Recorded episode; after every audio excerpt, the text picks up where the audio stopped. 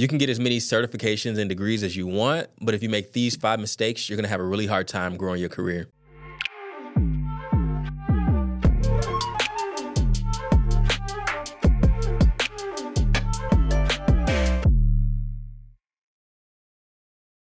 What's up, guys? My name is Andrew Baines. I'm an engineer turned recruiter, and these are the top five mistakes that I've made throughout my career that have prevented me from growing my career. So I want to kind of make this video to help you all and progressing your career at a faster pace.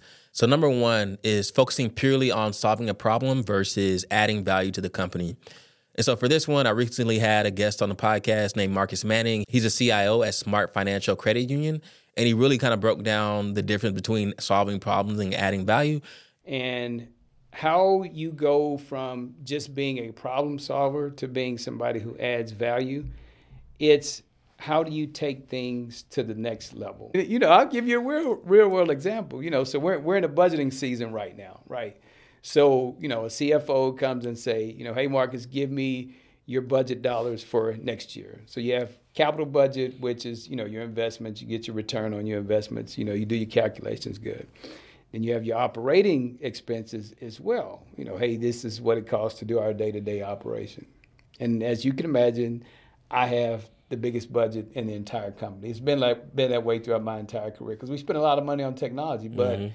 the organization depends on us. So you know, kind of gets into that conversation. Do you pay for what you need, or do you save money? I can save money, but we're going to walk around here, you know, writing on tablets with pen and paper. Do you want to do that? I'm, I'm saving you money. I'm not spending on technology. But do we really want to be that type of company, right? Yeah. So going through the budgeting season, I could very easily say, okay, hey, here's our capex budget and here's our opex budget. The value that I'm going to add is here's our capex budget. We're going to get a 35% turn year over year on this particular investment and we're going to decrease our operating costs by 10% because we're going to get rid of half the PCs and monitors that we already have here. Okay. So that's really the value that I'm adding to the organization, not just turning in a budget with OPEX and CAPEX line items. But it's really what does value mean to the organization?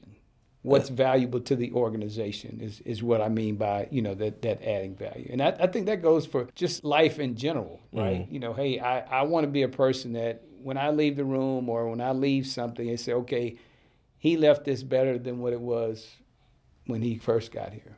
One example that I've had like this in my own personal career is back in like 2014 when I was a recent college grad. I graduated from the University of Texas San Antonio, moved up to Detroit, the cold Michigan North, and I took my dream job, which was working at General Motors.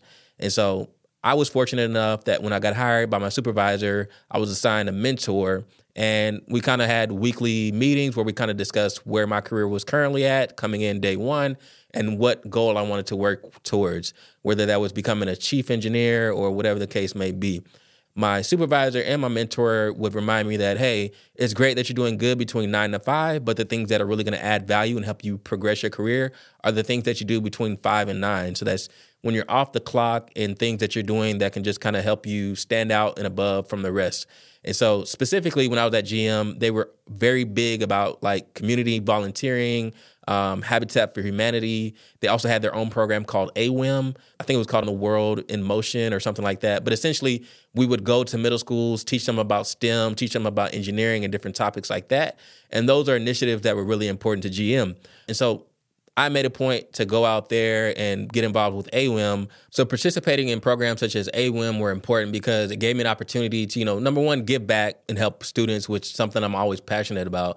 But number two, these are programs and initiatives where some of the employees were recognized for their commitment to AWIM and volunteering and giving back. But then also you get exposure and FaceTime with directors, VPs, executives, and so on so those are the unique opportunities where you're not just interacting directly with your supervisor, but you get a, a, chance to operate and engage with people beyond that and the people that are like truly decision makers in the corporation.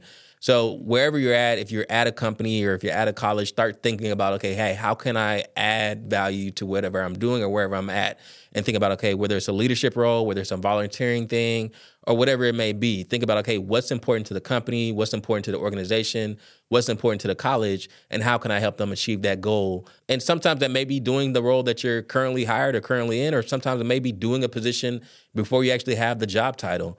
And yeah, you know, that may require extra time, but these are the things that can really kind of set you apart from the competition and help you progress your career. Number two, not promoting yourself. So I am naturally an introverted person. I prefer to be to myself, just kind of let me do my work, do my thing, and be done. But that can be detrimental to your career if you're not willing to get out there, let people know what you're doing, let people know what you're working on. And the reason why is because number one, if you let people know what you're doing, they can offer you help. They can help out whatever you're struggling with or working on. And another example of this is when I was in grad school, I had a supervisor that told me, hey, when you get stuck on a problem, you go silent. You go radio silent, you just disappear.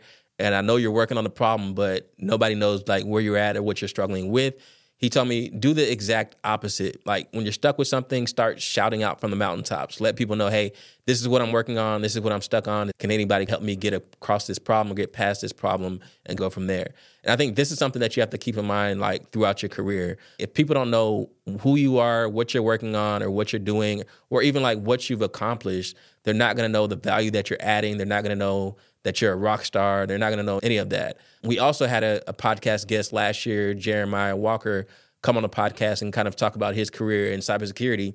And I love the way he framed this. If you're the best hacker in the world, but nobody knows who you are, right? You can't get hired off of that. You know, but if you're the second or third or 10th best, and everybody who comes, you know, within 10 feet of you recognizes you as this great hacker, right? You're going to get the job.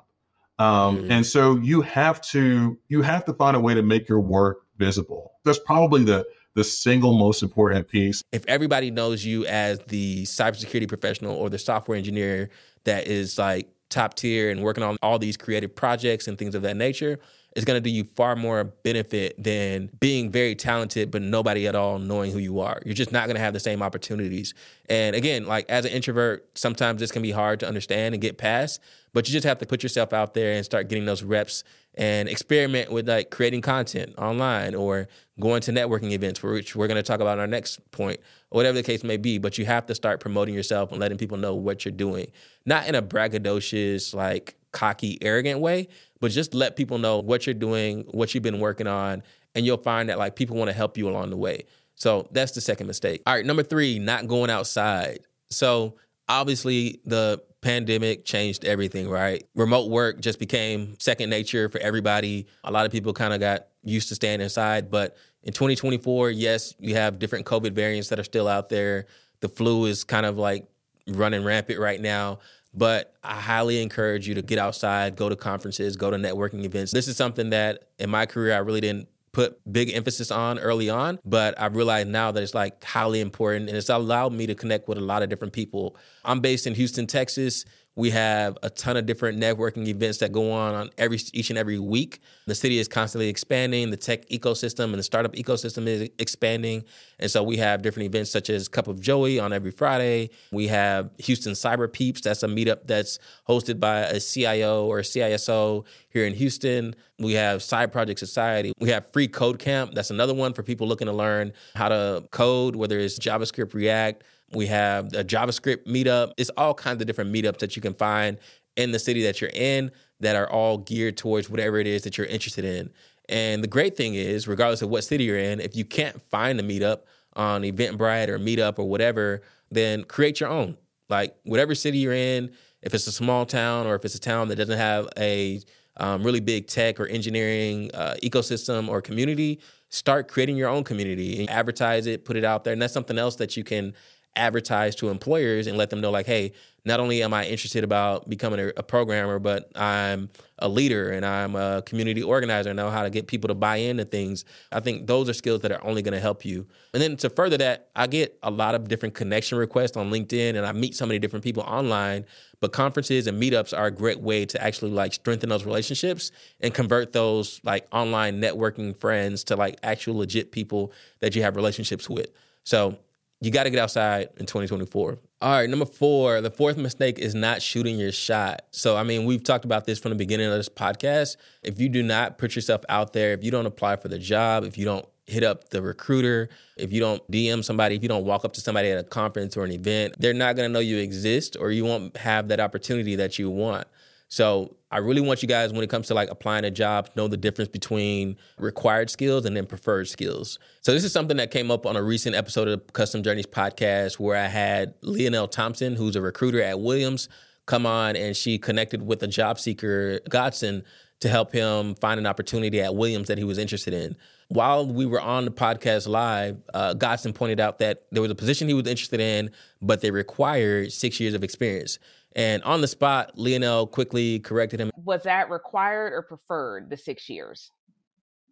Oh, actually, it says preferred. Okay. Ah, yeah. Um, so yeah. not required. so, yeah. so definitely always know, like when we say required versus preferred, preferred is like unicorn, purple unicorn. Woo, that'd be great. We're not gonna get that. So, you know, mm-hmm. so required is going to be, you know, do you meet the minimum requirement? I love that she did that. A lot of times you may look at those requirements, you may be like, uh, six years experience is preferred. I only have three. They probably not gonna give me the job. I'm not gonna apply. Like you still have to shoot your shot. If you don't shoot your shot, you're not gonna ever know. You're gonna miss every single shot that you don't take. So you might as well put yourself out there, apply to the role, and see what happens. Another example of this is back when I was first making the pivot from engineering into recruiting. I had already started the Custom Journeys podcast, but at that point, I maybe only had like two months of experience as a contract recruiter at a, a recruiting agency here in Houston. Um, however, I was looking for a full time role at a tech startup. And so I had found a recruiter that works at Datadog, and I had ended up sending her a DM basically saying, Hey, I only have like a few months of experience working as a recruiter as a at a recruiting agency here in Houston, but I've done 50 something podcast episodes of the Custom Journeys podcast. I realized that a lot of my skill set from being a podcaster and a podcast host is relevant to being a recruiter. You're sourcing guests, you're vetting them, you're interviewing them, you're scheduling them, you're tracking all their information, you're reviewing their resumes and their LinkedIn profiles. So a lot of that stuff is transferable skills. And so I hit this recruiter up in the DMs, said, Hey, I have this skill set, these transferable skills. I would love to work at Datadog. I saw that you're posting a position on here. And surprisingly, she hit me back. And so she didn't interview me directly, but what she did do was she connected me with a colleague of hers at Datadog. We set up an interview. I went through, I think, one, maybe two rounds of interviews with them. Unfortunately, I didn't get the job at the time, but just getting that validation that, like, yo, like, I actually could have potentially landed this role just from me starting off by sending a message to a recruiter, letting them know, hey, what position I was interested in, what transferable skills I have and why I think I can add value to the company. But if I hadn't done that, obviously I would have never known or I would have never got that opportunity to at least get the interview with Datadog. So I say all that to say, like, you know, be strategic, shoot your shot. When you're reaching out to recruiters, don't just send, hey, can you help me find a job? Like, spend two minutes looking on the company website, see what specific role you're interested in, see how you qualify, make sure your resume is updated.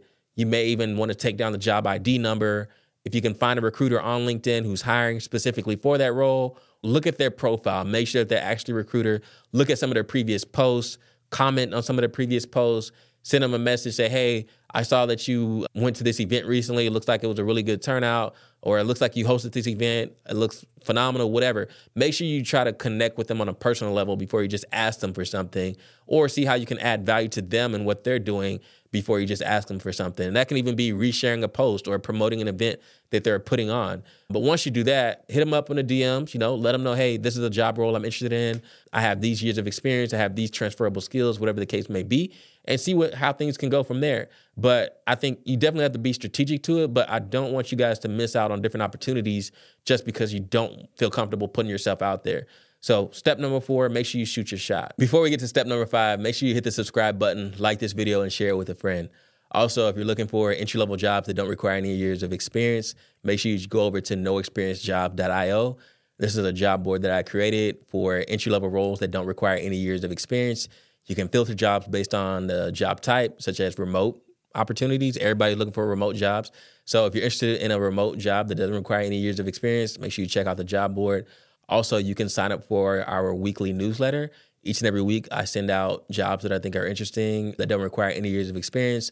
Also, I'll share different tips and highlights from previous podcast episodes. Mistake number five that you really have to stop making is not prioritizing relationship building.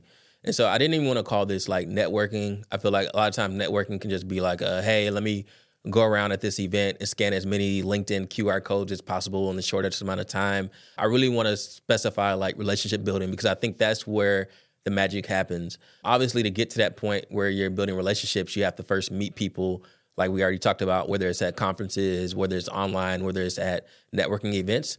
But once you do, I think you need to follow up with them, see what they're working on, see how you can help them in their own career or towards their own goals. And then, of course, you know, focus on building that relationship out. I've had previous guests that came on the podcast. They've always stressed the importance of who you know is more important than what you know. Of course, some people have different opinions, but in my opinion, who you know is more important than what you know. You can have all the certifications, all the degrees in the world, but if you don't know anybody at a company or if you don't have a network, you're going to be in the same position as everybody else and just stuck applying to jobs online. I really encourage you guys to emphasize or prioritize building out a network, but really building valuable relationships with people based on, you know, value that you're adding to them and vice versa oftentimes I've used the analogy before of think about like waiting in line at a club or a restaurant or some building that you're trying to get into. Obviously, you can go in the front door, but if there's a long line, you're going to be stuck waiting there in the elements, whether it's rain, cold, snow, whatever, and just waiting your turn until you finally get an opportunity to get inside. You don't know how long it's going to take. You don't even know if you'll be able to get inside on the day when you're trying to get in there.